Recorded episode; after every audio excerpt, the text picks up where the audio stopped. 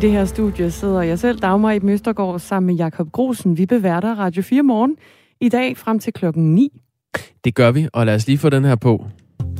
For øh, som du har hørt i øh, nyhederne lige før med Henrik Møring, så øh, er der landet en sidste aftale om yderligere genåbning i nat.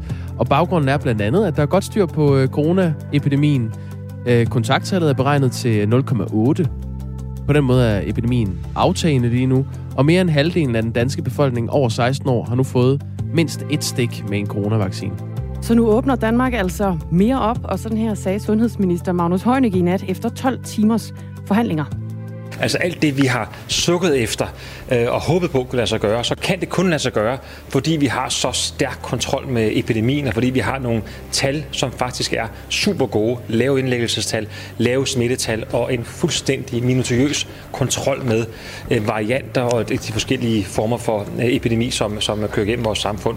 Så øh, det er en stor indsats, øh, som Danmark har, har, har gjort for at nå hertil, og vi glæder os alle sammen til at kunne nyde frugterne af den kæmpe store indsats. Ja, og de frugter, dem skal vi altså også lige kort omkring her. Det handler blandt andet om, at man kan droppe mundbindet mange steder fra på mandag, undtagen i den øh, kollektive trafik. Bare spisesteder, de må fra i morgen holde åbent til midnat.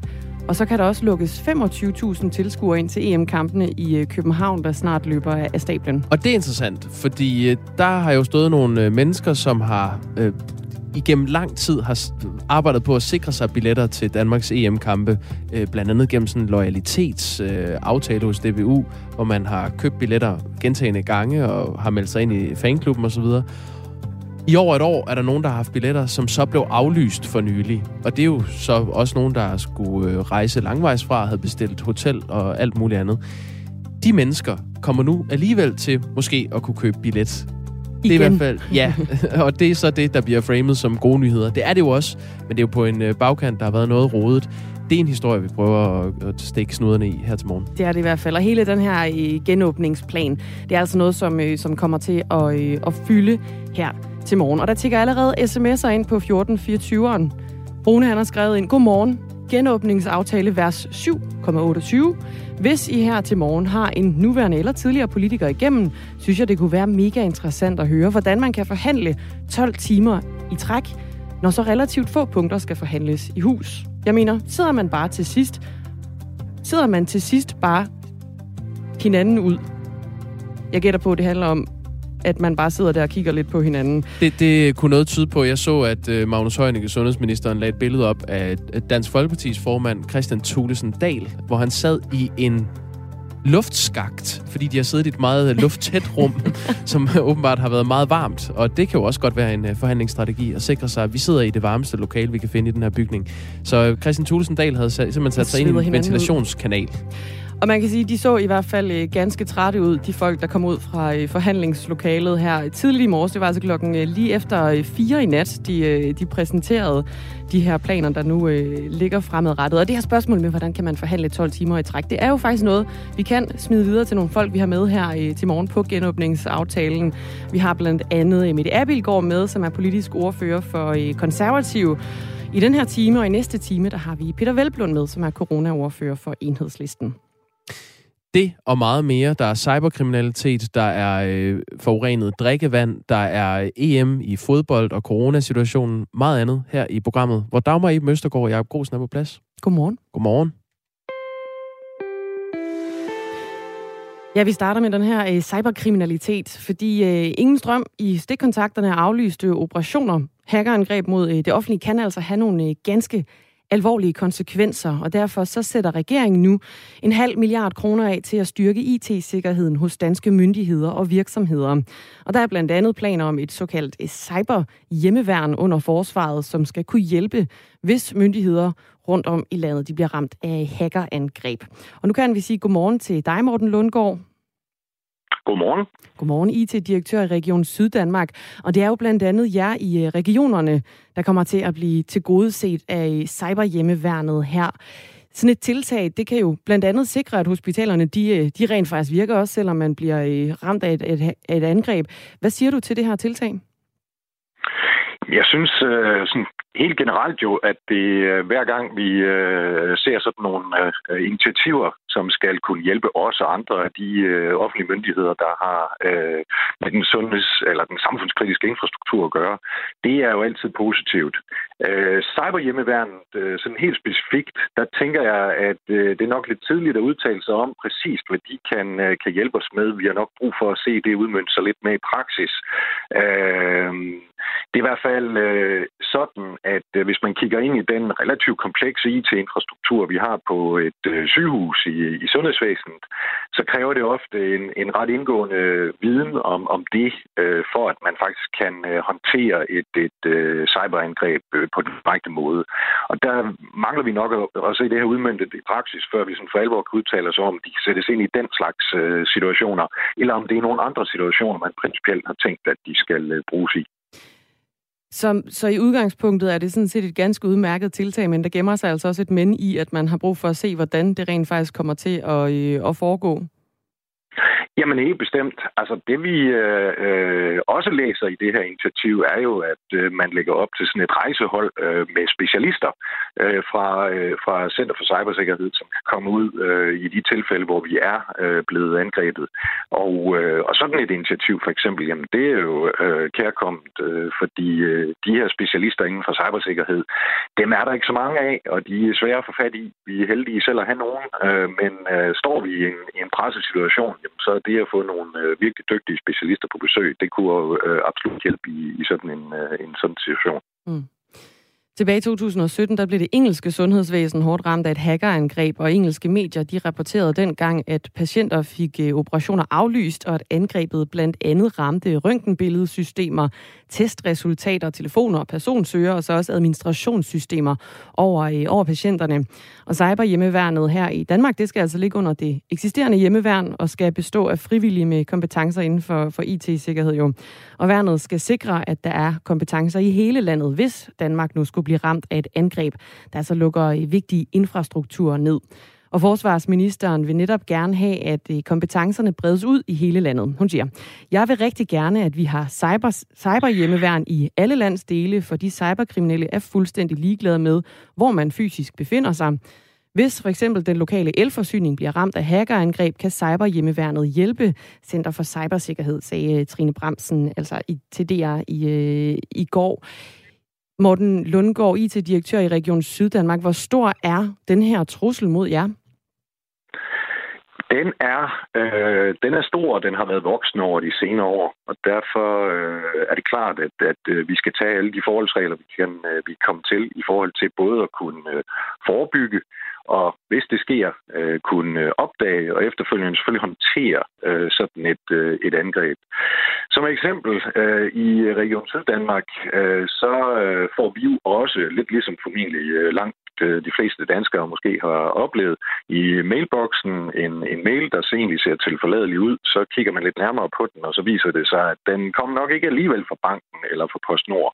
Og det er jo altså de her phishing-mails, øh, eller spam-mails, øh, kan der også være, og øh, dem øh, får vi så mange af, at øh, vi faktisk afviser 90 procent af alt den mail, der er indgående til øh, regionen. Det svarer altså til millioner af mails hver eneste år, som vi aldrig nogensinde lukker ind, fordi de er mistænkelige. Og alligevel kan der jo ske det, at øh, man kan få trykket på sådan et link der, og så har vi altså en udfordring i, at, øh, at man for eksempel kan få låst alle sine filer, og så kræver man øh, så øh, fra de cyberkriminelle side øh, løse penge simpelthen for at åbne op for, for de data, man har på sin, øh, på sin PC.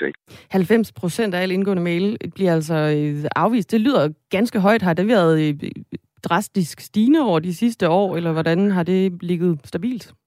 Det har ligget øh, relativt stabilt de sidste to-tre år, øh, men samtidig skal man jo være opmærksom på, at øh, mængden af mails, også selvom jeg er med på, at man nu om dagen jo også bruger både Instagram og alt muligt andet spændende, men mails er stadigvæk den formelle måde at, at kommunikere på myndighedsmæssigt, og den har været voldsomt stigende over de senere år, så det bliver jo til flere og flere mails hver eneste år. Og hvor mange ressourcer bruger I på at, at sortere i alle de her mails, som det ser ud lige nu? Ja, det er heldigvis automatiseret. Øh, og det er jo noget af det, hvor man kan sige, at øh, det er jo fint at have et øh, cyberhjemmeværn. Det er også fint at have en udrykningsindsatsstyrke, øh, kan man sige. Men rigtig meget af det her handler jo om at forebygge, at vi overhovedet får brug for, at de kommer på stedet. Altså sikre os, at vi ikke får øh, de her øh, brud. Og øh, det er rigtig meget, af det øh, handler om avanceret software, som øh, blandt andet kan scanne sådan nogle mails her. Øh, det kan også scanne al vores trafik på netværket og hvad det nu ellers måtte være. For simpelthen at kigge på noget, der er øh, mistænkeligt øh, og opdage det, inden øh, udbruddet egentlig sker. Øh, så, så det er det computerprogrammer, der bruges til det. Hvor, hvor effektive er de computerprogrammer til at, i, at sortere i sådan nogle mails? Jamen, de er relativt øh, øh, øh, effektive. Når jeg ser det på den måde, så er det fordi, at som sagt, øh, 90 procent af alt det, der er indkommet, det sorterer vi fra, fordi det enten er mistænkeligt øh, og bør være der, eller bør, bør sorteres fra. Men det sker jo med mellemrum, at øh, de finder nye veje, og, og det gør de øh, hele tiden, de cyberkriminelle. Og det her det er en af de veje, hvor de også løbende bliver mere og mere øh, øvet, og, og derfor kan de øh, narre de her øh, computerprogrammer. Så dybest set er det et kapløb hele tiden om at blive bedre. Og det gør jo også sådan helt grundlæggende øh, det her med at, at bruge midler på cybersikkerhed for at sikre vores øh, kritiske infrastruktur. Jamen det er et spørgsmål om, at det man gjorde i går, jamen det er ikke godt nok i morgen, fordi der har tingene allerede udviklet sig. Så man skal hele tiden øh, udvikle sig i det her. Og set i lyset af, at de også har de her computerprogrammer, som er relativt effektive. Du siger godt nok, at man skal, man skal blive ved med at udvikle osv. Men set i lyset af, at de også har computerprogrammer, som sidder og sorterer og sådan noget, så, så hvor nødvendigt er det her for eksempel cyberhjemmeværn, som, som nu bliver oprettet? Altså, Igen, øh, jeg tænker, vi er nødt til at se, øh, hvordan det, det i praksis kommer til at, at fungere. Men altså, øh, det kunne meget vel være, at øh, det kan sættes ind i, i tilfælde, hvor man øh, i, øh, for eksempel har været i stand til at lægge øh, strømforsyningen ned. Altså man kan sige, øh, selvfølgelig er det øh, øh, voldsomt, hvis øh, man får adgang til øh, en øh, sundhedssektorens øh, data, øh, hvis, hvis det bliver hacket. Men øh, for den generelle behandling på et sygehus, øh, altså med andre ord muligheden for rent faktisk at gennemføre en operation, der er det at have strøm øh, faktisk øh, rigtig, rigtig væsentligt. Så hvis man lægger hele vores øh, øh det syd ned, for eksempel, jamen så vil vi jo nok øh, kigge ind i, at, at så bliver det rigtig svært at, at gennemføre scanninger. Øh, vores respiratorer har ikke øh, strøm. Og, og der kan man forestille sig måske et, et cyberhjemmeværn sætte ind og, og hjælpe med at få genoprettet sådan en, øh, en situation. Altså det, det, det må vi jo se, om, om, om de vil have kompetencerne til. Ja. Det her nye cyberudspil har et øh, samlet budget på 500 millioner kroner, og det er blandt andet herunder det her cyberhjemmeværn også øh, hører til. Er det den bedste brug af 500 millioner kroner set med, med dine øjne? Altså, det man kan sige, det er, at af de 500 millioner kroner, øh, der øh, går langt størsteparten jo til øh, forsvaret, og det er fuldt anerkendelsesværdigt, fordi de øh, er jo også øh, med til at styrke, skal man sige, den, øh, den generelle cybersikkerhed for Danmark. Øh, og der må man sige, at øh, lokalt i Region Syddanmark kan vi jo ikke nødvendigvis tage os af øh, øh, og håndtere øh, øh trusler er på skal sige, øh, statsligt niveau. Vi, vi ved jo, at der, der også sidder øh, statslige øh, hacker i, i regimer andre steder i verden.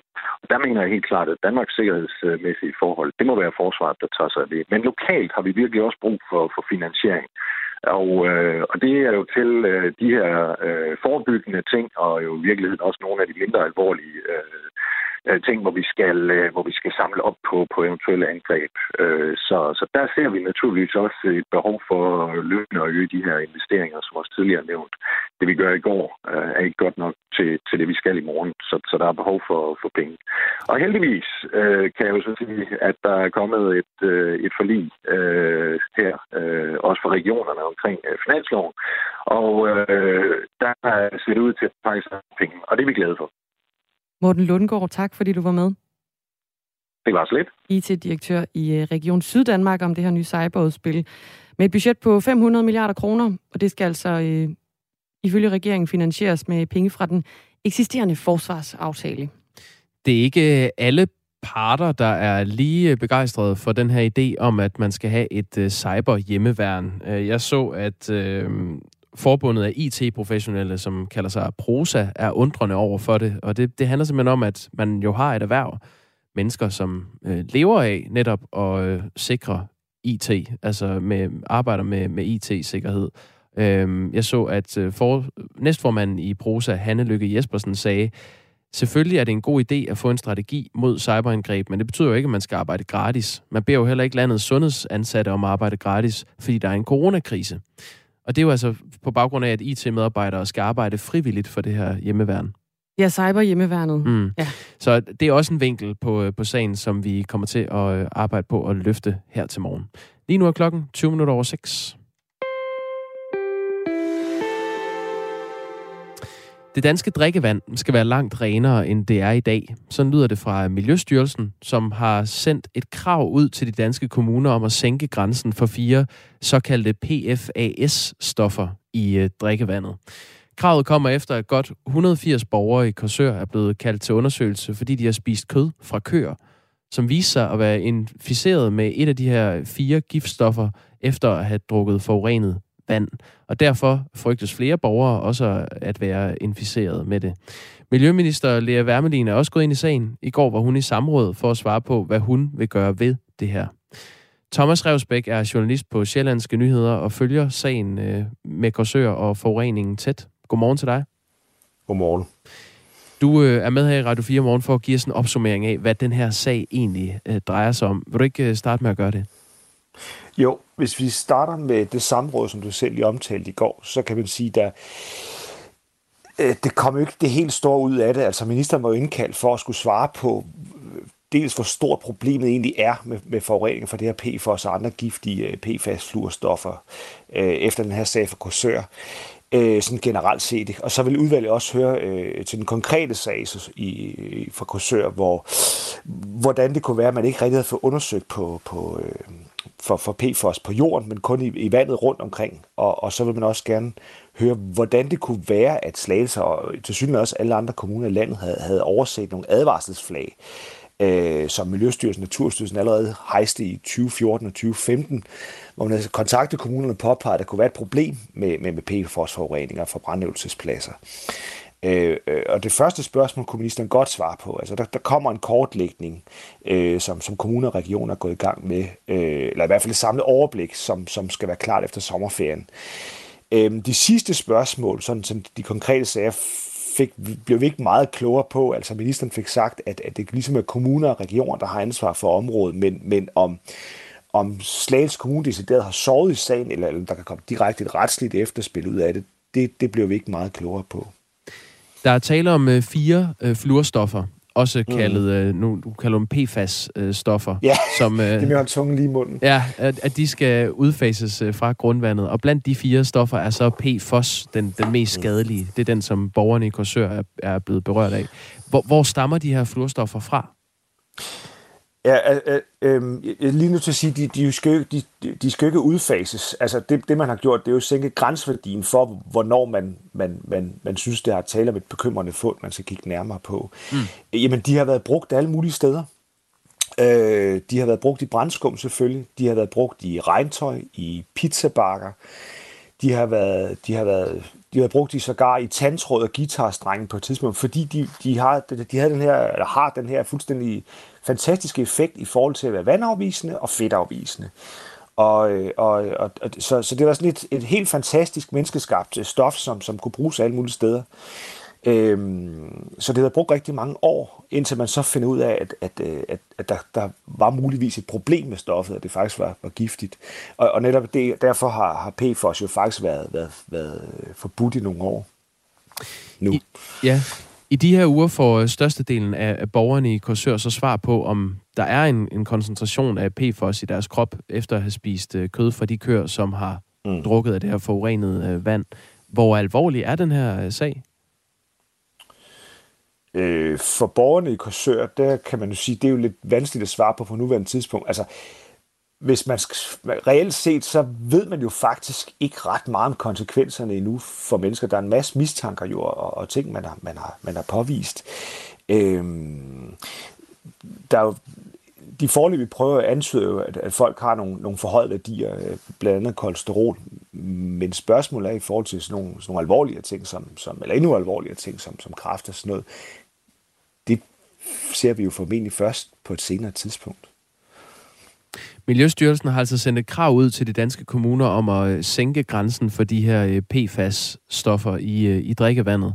Og øhm, nu sagde du før, Thomas Revsbæk, at der ikke kom så voldsomt meget ud af det her samråd med, mm. med Miljøministeren. Men hvad, hvad kommer der til at ske videre i sagen? Ja, man, man kan jo sige, at, at, at som du også nævnte selv indledningsvis, det er jo, det er jo at, at man jo i mandags jo pludselig meldte ud, at nu grænsværdien for, hvor meget af de her PFAS-stoffer, man så må finde i drikkevandet, altså de bliver sænket voldsomt. Øh, øh, det bliver lidt teknisk, men man, man snakker om, at den gamle grænseværdi var 100 nanogram per liter for 12 stoffer, og nu bliver det sænket til 2 nanogram for, for, for fire af de mest almindelige stoffer herunder, herunder PFOS. Så det er, jo, det er jo den voldsomme sænkning. Øh, man kan sige, det kom jo lidt betimeligt lige inden det her samråd. Øhm, og hvis man var politisk kommentator, så kunne man måske sige, at, at ministeren og Miljøstyrelsen jo med det træk havde forsøgt at lægge, lægge lidt låg på sagen og kritikken. Øhm, jeg er ikke politisk kommentator, men man kan måske sige, at, at den her sænkning af grænseværdien jo i virkeligheden har, har hævet låget af Pandoras æske, fordi hvis grænseværdien for PFOS, øh, øh, og hvornår man skal være bekymret, jo bliver sænket til en brøkdel af, hvad den er i dag, øh, øh, jamen så er der jo pludselig langt flere fund øh, i drikkevandet, vi måske skal til at være bekymret over. Også fund, vi jo indtil nu slet ikke har tænkt som skadelige. Øh, og og, og det, det, det åbner jo op for, at, at det her det kan være et, et, et, i virkeligheden være et meget større problem, end, end man jo har regnet med hidtil fordi man har sænket grænsværdien. Det er nok øh, kun toppen af isbjerget, vi berører her, øh, Thomas Revsbæk. Ja. Øh, tak fordi du lige gav et øh, overblik her i Radio 4 morgen. Du er velkommen. Altså journalist på øh, Sjællandske Nyheder. Øhm, klokken er blevet næsten 27 minutter over 6, og øh, her vil vi gerne minde om, at hvis man øh, har noget, man gerne vil byde ind med, nogle spørgsmål, du gerne vil have, at vi stiller øh, til de kilder, vi har igennem, så skriv ind på 1424 og begynd beskeden med R4. Det er der øh, flere, der har gjort. Ja, det er der i hvert fald. Øh, vi har en, der skriver, øh, du godeste, Politikerne har da glemt lufthavne og hoteller. Nu de ligger mundbind væk. Bedst som de skal tjene penge igen, stiger risikoen for sygdom udefra hos vigtigt personale. Ja, og det er en kommentar til øh, de nattens øh, genåbningsforhandlinger, som altså har udmyndtet sig i en aftale om, at øh, mundbindet blandt andet skal udfases. Fra på mandag skal det faktisk kun bruges i offentlig trafik. Ja, det er sådan noget med der, hvor man står op. Ja. Sådan som jeg forstår de formuleringer, jeg har læst i hvert fald. Der er kommet rigtig, rigtig meget ud, og det er noget, vi forsøger at finde, finde hoved og hale i her til morgen i, øh, i Radio 4 morgen. Øh, som vi selvfølgelig arbejder videre med også, og forsøger at få nogle, nogle kommentarer på. Lige her efter nyhederne med et øjeblik med Henrik Møring, så skal vi snakke med Mette Abilgaard, som er politisk ordfører for, øh, for konservativ. Inden vi gør det, så skal vi lige snakke om en øh, hændelse, som sker i, senere i dag. Ja. Ja. Et sjældent syn. Et sjældent syn. Fordi kigger du øh, opad i løbet af formiddagen i dag, så vil du nemlig kunne se en delvis solformørkelse. Og hvordan er det nu, når den er delvis? Når den er delvis, så er det jo noget med, at solen ikke er helt mørk. Mm. Det bliver sådan noget, jeg tror, det var 21-26 procent, hørte jeg en astrofysiker sige øh, tidligt i morges, hvor jeg læste den her historie. Det er en, som hedder Tina Ibsen, som også er forfatter til flere bøger om universet. Hun siger, at den bliver formørket med sådan 21-26 procent. Og det er sådan en hændelse, der finder sted cirka to gange om året.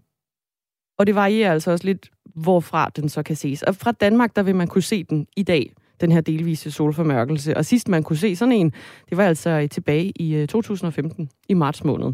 Og det, det vil sige, at når du siger 21-26 procent, så det er, en, det er en fjerdedel af solen, som bliver formørket ja, af månen. Ja, præcis. Og som... det er det der med, når sol og måne og stjerner, hvad vil jeg sige, når de står på linje. Når, øh, når sol og øh, måne og jord, de står på linje, så er der jo øh, noget, der skygger for solen. Og det bliver faktisk sådan, at den kommer til at være ringformet, den her solformørkelse. Og det kalder man Ring of Fire på ring engelsk. Of fire. A Ring of Fire. uh, den kan også ses fra Kanada og, øh, og Nordpolen, som uh, så vidt jeg har forstået.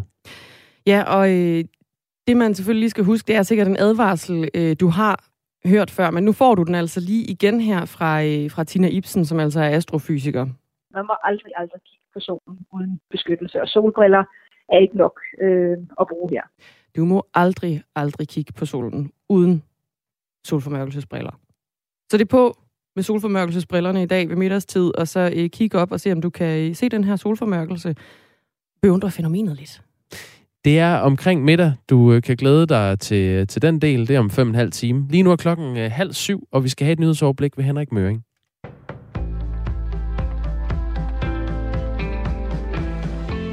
Det er slut med at bære mundbind fra på mandag, undtagen i busser og tog. Coronapasset bliver langsomt udfaset, men vi må leve med det lidt endnu. Og så kan barer og restauranter allerede fra i morgen holde åbent til midnat.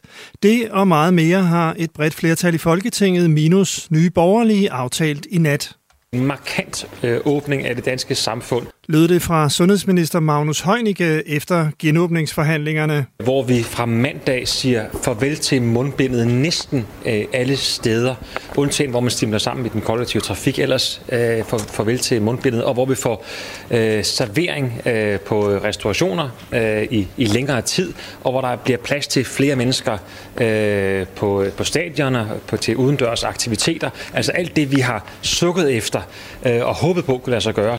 Tidligere har vurderingen været, at mundbindet først kunne smides, når alle over 16 år har fået tilbudt en vaccine, og det er først i september.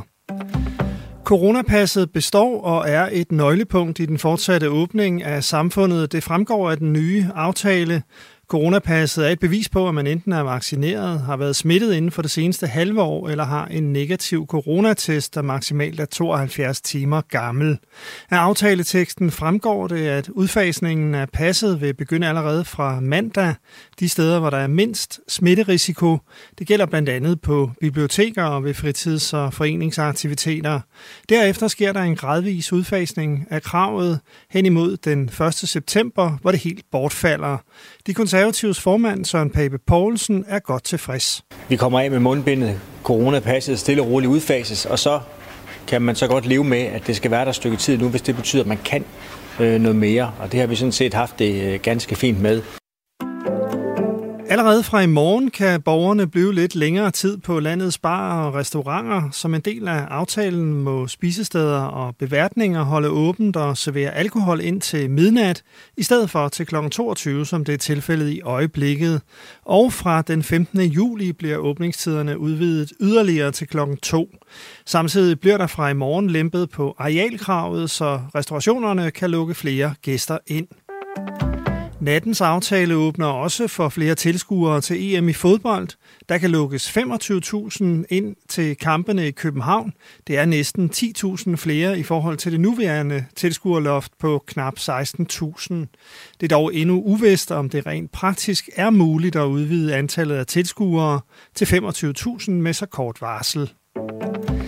Næsten hver anden kvinde i ungdomspartierne er blevet krænket. Det viser en undersøgelse af kulturen i 11 ungdomspolitiske organisationer, skriver Information. 46 procent af de adspurgte kvinder har oplevet at blive udsat for seksuelt grænseoverskridende adfærd eller krænkelser inden for de seneste to år. 38 procent svarer, at de mindst én gang inden for de seneste to år har oplevet at blive udelukket, nedgjort på grund af deres seksualitet, køn, hudfarve eller udseende og kaldt skældsord.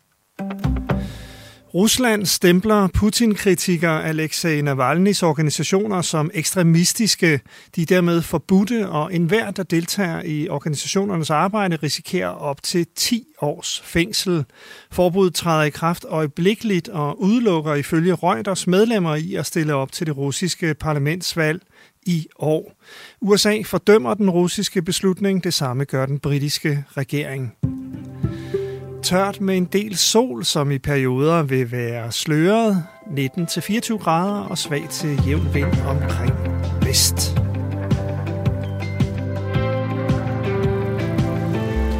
Godmorgen. Godmorgen. Ja, god torsdag morgen god her torsdag fra morgen, ja. os i studiet. Øh, Dagmar i Møstergaard og Jakob Grosen her i Radio 4 morgen. Og øh, vi kan jo se frem mod et øh, Danmark, som kommer til at ligne det Danmark mere, som vi kender det. Ja, fordi coronarestriktionerne de er på vej ud. Mm.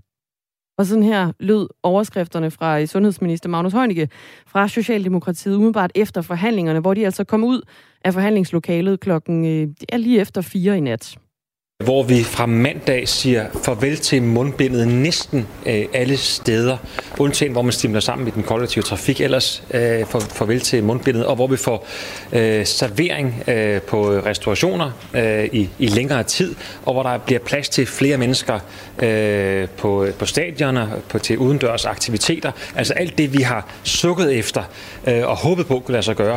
Sagde altså sundhedsminister Magnus Heunicke. Og nu kan vi sige godmorgen til dig, Mette Abildgaard. Godmorgen.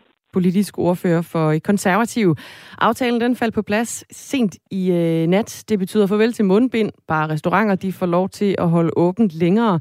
Og så er der også en langsom udfasning af øh, coronapasset undervejs. Og det er altså blandt højdepunkterne i den her nye genåbningsplan. Konservativ har jo i længere tid kaldt på, at restriktioner i stor stil skulle øh, skæres til. Er I tilfredse med det, der er kommet frem i nat? Jamen, jeg er jo grundlæggende sådan glæde hver gang det bevæger sig i den rigtige retning. Det ligger i min natur som konservativ, og der er bestemt ting i den her aftale, der trækker os i den rigtige retning i forhold til mundbindet. Det bliver kun i den offentlige transport, når man sidder ned fremover. Øh, restauranterne kan holde længere åben til, til midnat, og når vi øh, rammer midt sommer frem til klokken to om natten. Øh, det er jo gode ting. Øh, EM, flere tilskuere osv. Men jeg må også indrømme, at jeg havde nok håbet på, at man kunne nå lidt længere i den aftale, man landede i nat. Især i forhold til øh, kravene om coronapas. Øh, der er det stort set kun på biblioteker og lidt øh, foreningsliv øh, og folkehøjskoler, hvor man ophæver kravet om coronapasset. Så det er nok især der, jeg havde håbet, man var kommet lidt længere i nat. Ja, fordi I har jo blandt andet været fortaler for en stikprøvemodel i forhold til, øh, til coronapasset, og sådan blev det altså ikke. Hvor stiller du dig i forhold til det? Skal det, skal det ske snart nu? Det virker som om, at forhandlingerne om genåbningen er, er, er overstået nu, kan man sige. Det var jo fjerde fase. Ja, det er jo nok også det, der gør, at jeg vil ønske, at jeg kunne have været endnu mere positiv her fra morgenstunden. Øh, det er, at der er ligesom udsigt til, at der bliver lempet en hel masse øh, mere på den her tid af, en sommerferie. Og det er rigtigt. Vi havde ønsket en, en stikprøvebaseret model. Det var der faktisk rigtig mange andre partier i Folketinget, der også ønskede, så det undrer mig lidt, hvordan øh, den ikke endte øh, sådan. Men vi havde jo også et ønske om, at man i det hele taget ikke skulle fremvise coronapas helt så mange steder, som man skal i dag. Eksempelvis når man går på, på restaurant og så videre. Øh, der har vi så til gengæld gengæld fået ophævet det her arealkrav, som gør, at restauranterne ikke kan tage særlig mange gæster ind, og det er jo noget af det, der gør, at de stadigvæk er hårdt ramt økonomisk. Øh, så det er glædeligt, at den del er, øh, er kommet i mål, øh, men desværre ikke med, med coronapasset. Hvis man skal være sådan lidt, lidt hård, så er det i særdeleshed en rigtig god aftale, den der er blevet lavet i nat, for alle de, der er blevet vaccineret.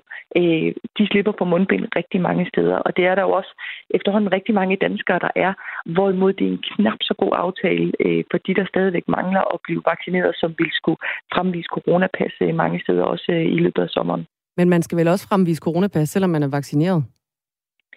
Jamen, du har jo netop, hvis du er vaccineret, et coronapas, øh, så derfor behøver du ikke at blive testet hele tiden. Ah. Øh, så derfor er det ja, ja. ikke det er en stor ulempe, kan man sige. Det er jo krav om mundbind eller visir, som ophæves fra øh, på mandag på alle områder, undtagen i den kollektive trafik, hvor man øh, ikke sidder ned krav om mundbind eller vi siger, at de udfases så helt til øh, september, altså den 1. september.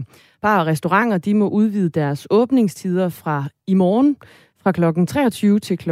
24, altså midnat, og samtidig så åbnes der også generelt for øh, salg af alkohol ind til, øh, til midnat. Og midt juli, der udvides åbningstiden for bare restauranter yderligere til klokken 2 om natten. Derudover så fremgår det også af aftaleteksten, at udfasningen af coronapasset vil begynde allerede fra mandag de steder, hvor der altså er mindst smitterisiko.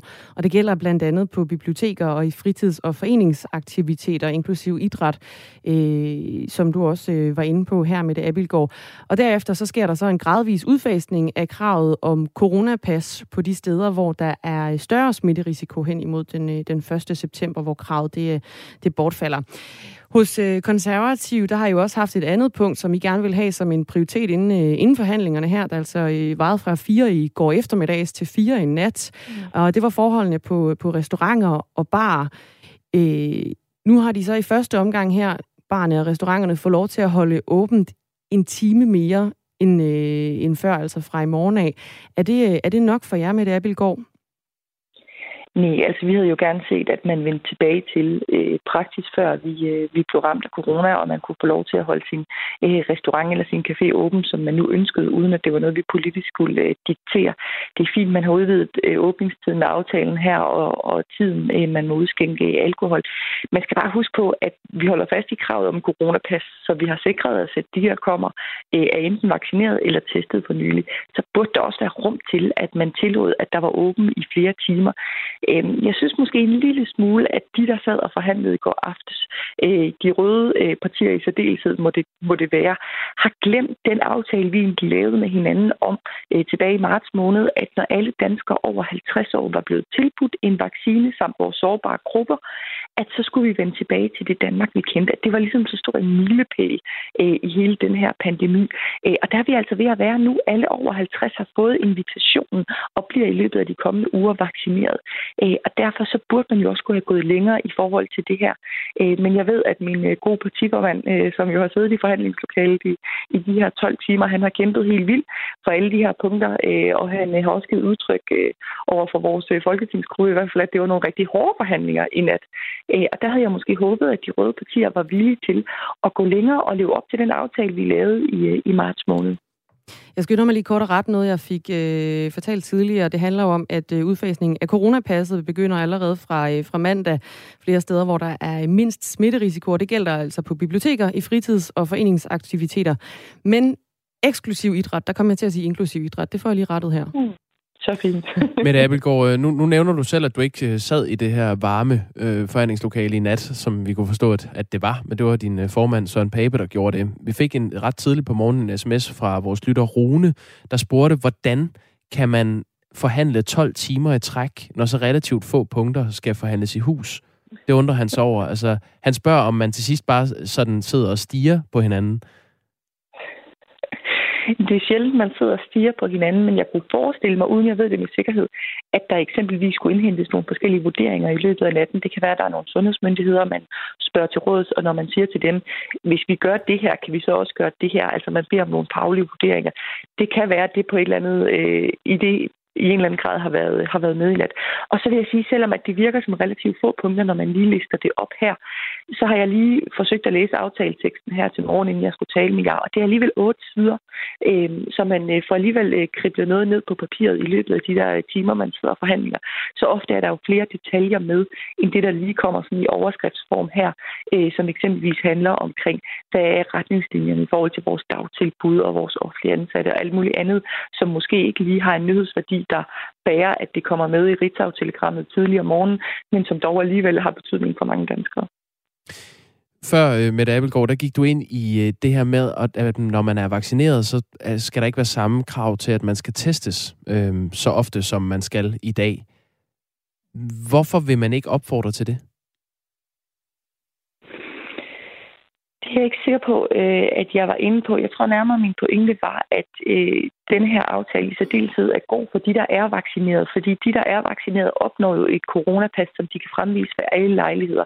Hvorimod de, der ikke er vaccineret og ikke når at blive det hen over sommeren, øh, de skal jo hele tiden lade sig teste for at kunne fremvise et coronapas. Ja, okay. Og der skal vi så og der var min pointe, så der skal vi så ligesom også insistere på, at der er testfaciliteter til rådighed mm. øh, mange steder i landet, fordi ellers så bliver det jo voldsomt besværligt at lade sig teste for den gruppe, der mangler at blive vaccineret i løbet af sommeren. Ja, okay. Jamen, det leder mig hen til en sms fra vores lytter Emil, der skriver, så kom delingen af samfundet. A-samfundet er vaccineret øh, og får goder mod B-samfundet, der ikke er vaccineret. Ellers god dag. Hilsen Emil. Er du enig i det? At vi at nu bliver opdelt i det der A- og B-hold, som man hele tiden har frygtet med coronapasset? Jamen, jeg kan i hvert fald følge jeres lytter så langt, at den her aftale øh, i høj grad øh, er en rigtig god aftale for de, der er vaccineret, fordi øh, der er det især mundbindet, der er prioriteret i forhold til at få det udfaset. Og heldigvis bliver det jo også en større og større del af det danske samfund, der er vaccineret. Men hvis jeg skal være helt ærlig, så tror jeg også, at min vurdering er, at man vil se, at der er mange yngre mennesker, der i dag vil overveje muligheden for at lade sig vaccinere i, øh, i tilvalgsordningen øh, med en Johnson Johnson eller en AstraZeneca, fordi man kan se, at der hen over sommeren stadigvæk vil være mange mange restriktioner forbundet til coronapasset, øh, og der vil være de her krav om test. Så det er min vurdering, at man vil se det. Øh, jeg synes, politikerne, der har forhandlet nat, har, har knoklet, og jeg er ikke, sikker, jeg er ikke i tvivl om, at min øh, partiformand har lagt øh, arm med de røde, men jeg må indrømme, at jeg havde troet, man ville gå lidt længere efter de meldinger, der også kom fra sundhedsministeren i går, hvor han jo sagde, at man ville lempe meget, meget, meget betragteligt. Øh, og det synes jeg ikke helt, man har gjort. Hvorfor er det her ikke betragtelige lempelser, Mette Abelgaard? Jamen, jeg synes, den største indgriben i danskernes frihed, den ligger i coronapasset, fordi coronapasset går ind og stiller krav om, at man skal kunne fremvise en negativ test eller en vaccination. Og det at fremvise bevis på, at man er vaccineret, det er ikke specielt bøvlet. Der tror jeg, at de fleste danskere lever fint ved at hive telefonen op af lommen og fremvise eh, deres eh, corona-app. Men hvis man ikke er vaccineret, så stiller det jo krav om, at man skal testes. Eh, så havde jeg måske håbet på, at man kunne udvide varigheden øh, ens test galt, altså længden, øh, så at man måske ikke sagde, at det var 72 timer, men øh, måske et døgn eller to mere, men det har man jo heller ikke gjort i forbindelse med aftalen. Det er kun for PCR-test, man udvider, hvor længe de ligesom er, øh, er gyldige. Men jeg synes, at coronapasset er den største indgriben i danskernes frihed, øh, og, øh, og der havde jeg håbet på, at man ville lempe mere der. Mundbindet tror jeg også, alle danskere er trætte af, øh, men på en eller anden måde øh, meget kan lade sig gøre med mundbindet. Øh, og der har man så valgt at prioritere her, at, øh, at det var det, man ville, ville udfase, og så holde fast i coronapasset. Så lyder det altså fra Mette Abelgaard. Tak, fordi du stod tidligt op. Ja, det var så lidt. Politisk ordfører fra øh, det konservative Folkeparti på øh, genåbningsplanerne, som altså blev fremlagt i nat lige efter klokken 4. Claus skriver, krav om mundbind, når man ikke sidder ned, skal buschaufførerne så have mundbind på? Øhm, nej, altså kravet om mundbind er, når man øh, ikke sidder ned. Så når man sidder ned i offentlig transport, skal man øh, ikke have mundbind på fra på mandag. 14 minutter i syv er klokken. Skriv endelig ind, hvis du har nogle øh, spørgsmål eller ting, du gerne vil have, vi spørger vores øh, kilder om. Vi er nødt til at vende en øh, opsigtsvækkende dom, som øh, kom i Østre Landsret i går. Og den øh, tager sit udgangspunkt i blandt andet det, her opfordring, skråstreg udtalelse. Er I klar til at gå rundt og smadre byen på en ikke-voldelig måde? Bare lige gør København opmærksom på, at vi er her, ikke? Ja, det er jo meget omdiskuteret. Øh, er det en opfordring til vold, eller er det ikke, når man øh, opfordrer til at smadre noget på en ikke-voldelig måde? Det er Nana Skov Høpfner, der råbte det den 9. januar til en øh, coronademonstration, hvor øh, protestgruppen Men in Black var stærkt repræsenteret. Hun har nu siddet i fængsel øh, siden, altså hun har siddet øh, varetægtsfængslet, og i går besluttede Østerlandsret så, at hun skal øh, idømmes 60 dages fængsel, øh, fordi hun ikke fulgte politiets anvisninger til den her demonstration den 9. januar. Det vil så sige, at hun har siddet 72 dage for meget i fængsel, og så har hun faktisk krav på erstatning. Det øh, lød sådan her, da hun kom ud af Østerlandsret i går.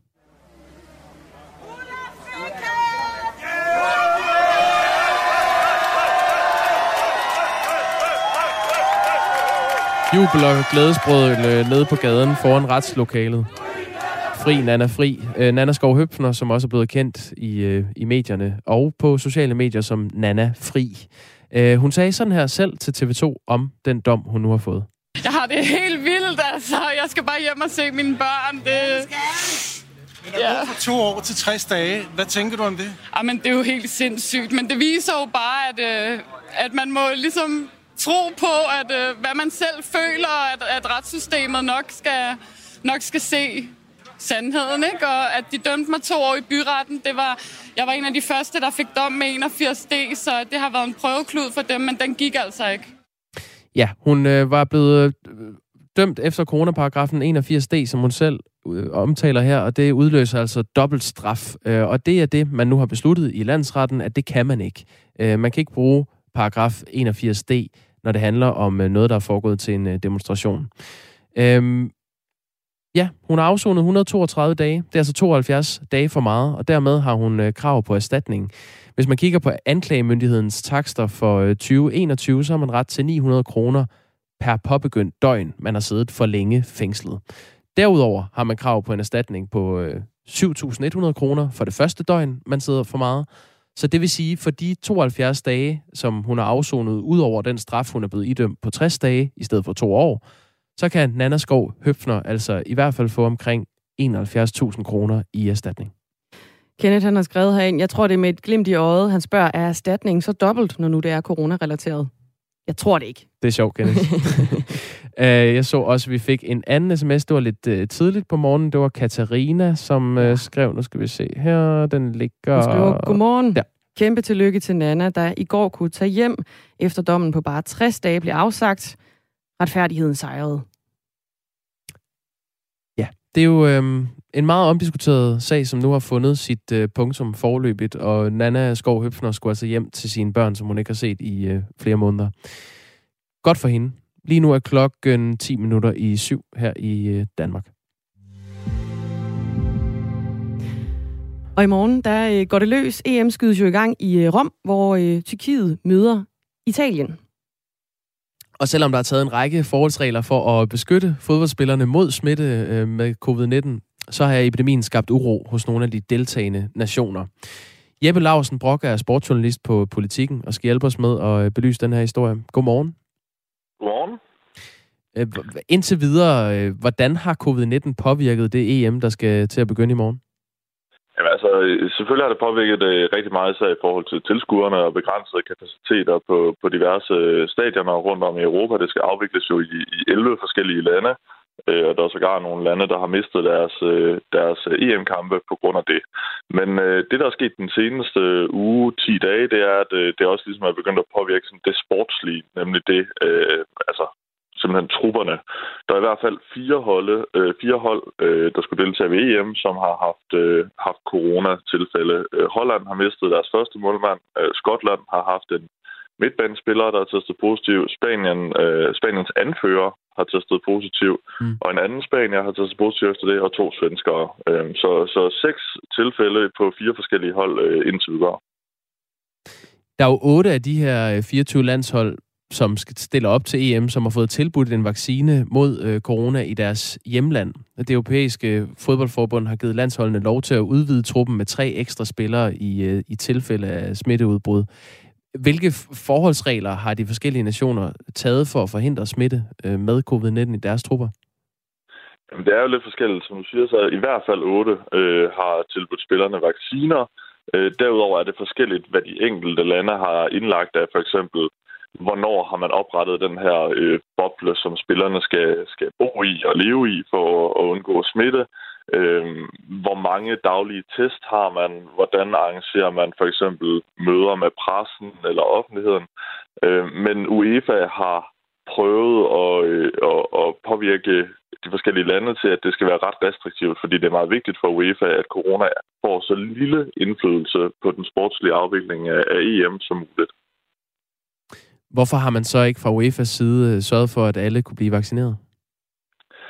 Jamen, UEFA siger, at det er noget, de har overvejet, men øh, at man i sidste ende øh, valgte at lade være, fordi der stadig er sårbare grupper øh, rundt omkring i, i Europa, der ikke er vaccineret. Mm. Øhm, så, så det er ligesom deres øh, argument for det. Øh, øh men man har jo for eksempel set, hvordan øh, IOC, den internationale olympiske komité, har sørget for at, at få Pfizer øh, til at donere ekstra vacciner til, til dem, der skal til OL øh, lige om lidt i, i Tokyo.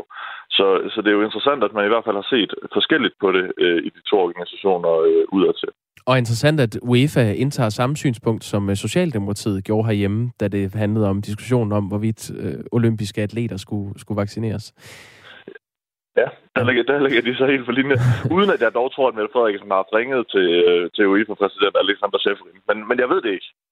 Vi ved ingenting. Det danske landshold lever i en øh, isoleret boble på det, der hedder Hotel Marienlyst. Øhm, hvordan garderer det danske landshold sig ellers mod den her risiko for smitte?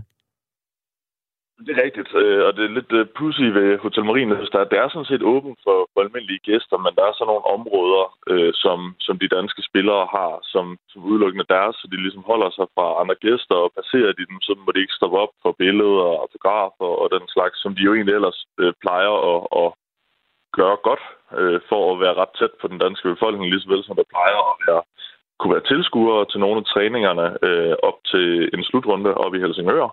Øh, det er også aflyst. Altså, man prøver simpelthen at, at sørge for, at de holder så meget afstand til andre mennesker som muligt. Når de møder os på pressen, er det med meget stor afstand. Det er kun få dage efter kampene. Der plejer at være det, der hedder et mix zone, hvor vi kan interviewe øh, alle spillere.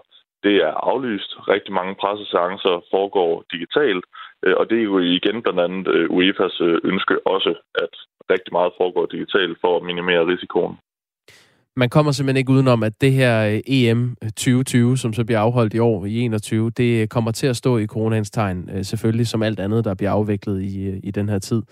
Men når det danske landshold spiller første kamp, så er det jo på hjemmebane i den indledende runde, det er på lørdag, og så er der ellers øh, tre kampe, i, øh, i, eller to kampe i kølvandet på den. Hvis en eller flere spillere på landsholdet bliver smittet med covid-19, hvad er så beredskabet, øh, Jeppe Lausen Brock? Jamen altså, i, i forvejen, så har jeg, øh, øh, som du også nævnte, alle trupper er jo udvidet med, med tre spillere. Altså normalt er der 23 spillere i en EM-trup, nu er der 26 spillere. Øh, hvis det bare er en enkelt øh, smittet, så er det jo i gåseøjne ikke noget øh, større problem, fordi så har du en, en relativt bred trup. Selvfølgelig er det skidt for os, hvis det er Kasper Schmeichel eller, eller Christian Eriksen, men så er der ligesom muligheder inden for truppen til at kunne erstatte den. Det, der jo bare er noget forbandet hø ved det her corona, er jo, at det smitter øh, som bare pokker. Så, så, så snart der vil være et tilfælde, så vil der være, formentlig være en masse, der skal i isolation. Der vil rejse spørgsmål om, hvordan kan du træne, hvordan kan du holde taktikmøder. Øh, er der nogen, der faktisk skal holdes i isolation så de, øh, og er nærkontakter, så de faktisk ikke kan spille øh, næste kamp? Det, det er de slags spørgsmål, som begynder at blive ret øh, problematiske, fordi UEFA har så sagt, at man skal minimum kunne stille med 12 markspillere og en målmand for at afvikle en kamp. Men samtidig har UEFA også sikret sig øh, en ret til at kunne rykke kampe med op til øh, 48 timer, hvis der er særlig grælde tilfælde, simpelthen for at gøre mest muligt for at afvikle kampene, og så vil, øh, vil holdene, som jeg forstår det, have mulighed for at kalde ekstra ekstra reserver ind i særlig grælde tilfælde. Og hvad, hvad, hvad med dem? Altså, hvad er det for en pulje, man så kan begynde at tage spillere fra? Er det, er det ungdomslandsholdene, eller hvor, hvor er vi henne? Ja, men altså, man kan sige, et, hvis det er et land som Spanien, som jo for eksempel er et af de ramte, jamen så har de jo, de har, det vil være et, et stort tab at skulle for eksempel skifte deres anfører, Sergio Busquets, som har corona øh, helt ud af truppen. De håber stadig, at, at han kan komme, komme i spil senere hen. Men de har jo trods alt, altså, hundredvis af gode fodboldspillere øh, i Spanien. Øh, så, så så tager man simpelthen, øh, så vil man bare tage, øh, nu når de udtaget de bedste 24, gjorde de til at starte med, så kan de udtage de næste de 11 næstbedste, som de har kaldt ind nu her, og sådan, sådan kan man ligesom bare fortsætte nedad. Men hvad med ja, Danmark? Kan... Altså, hvad, hvad er vores situation? Øh, jamen, øh, Øh, vores situation er, at det forhåbentlig ikke øh, kommer ind i den danske lejr, som Kasper Juhlmann siger. Vi har jo ikke helt samme øh, bredde som, som Spanien og Italien og England og nogle af de Tyskland, de større lande.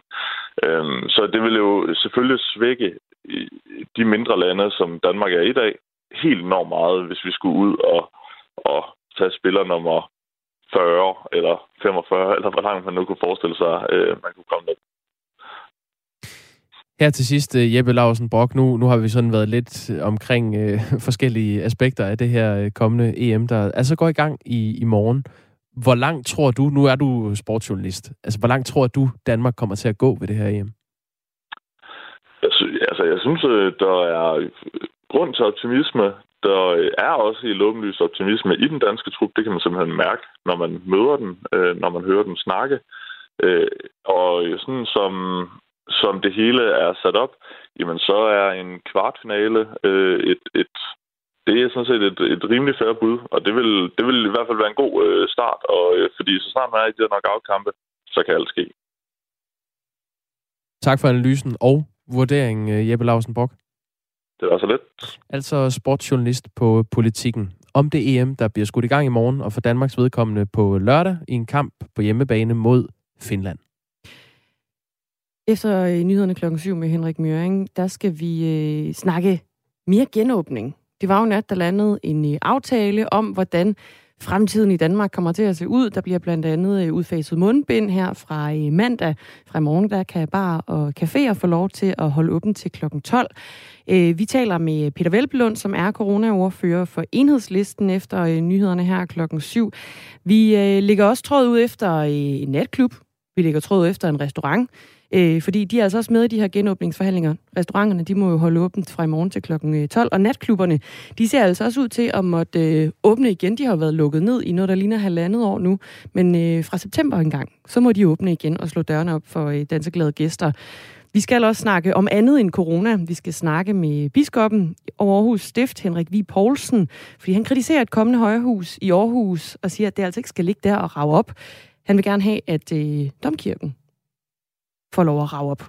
Ja, og det er jo sådan en principiel diskussion om, må man bygge øh, byggerier ved siden af en kirke, som er højere, og dermed mm. sådan ligesom tager øh, the shine fra øh, kirketårnet. Det er noget, man har set i andre byer også, ja. øh, men nu er den diskussion altså havnet i, i Aarhus, og vi tager den principielle debat med Henrik V. Poulsen, altså biskoppen, som mener, at det, øh, det kan man ikke tillade sig. Lige præcis. Allerførst så øh, står Henrik Møring klar med nyhederne her på Radio 4. Klokken den er slået syv.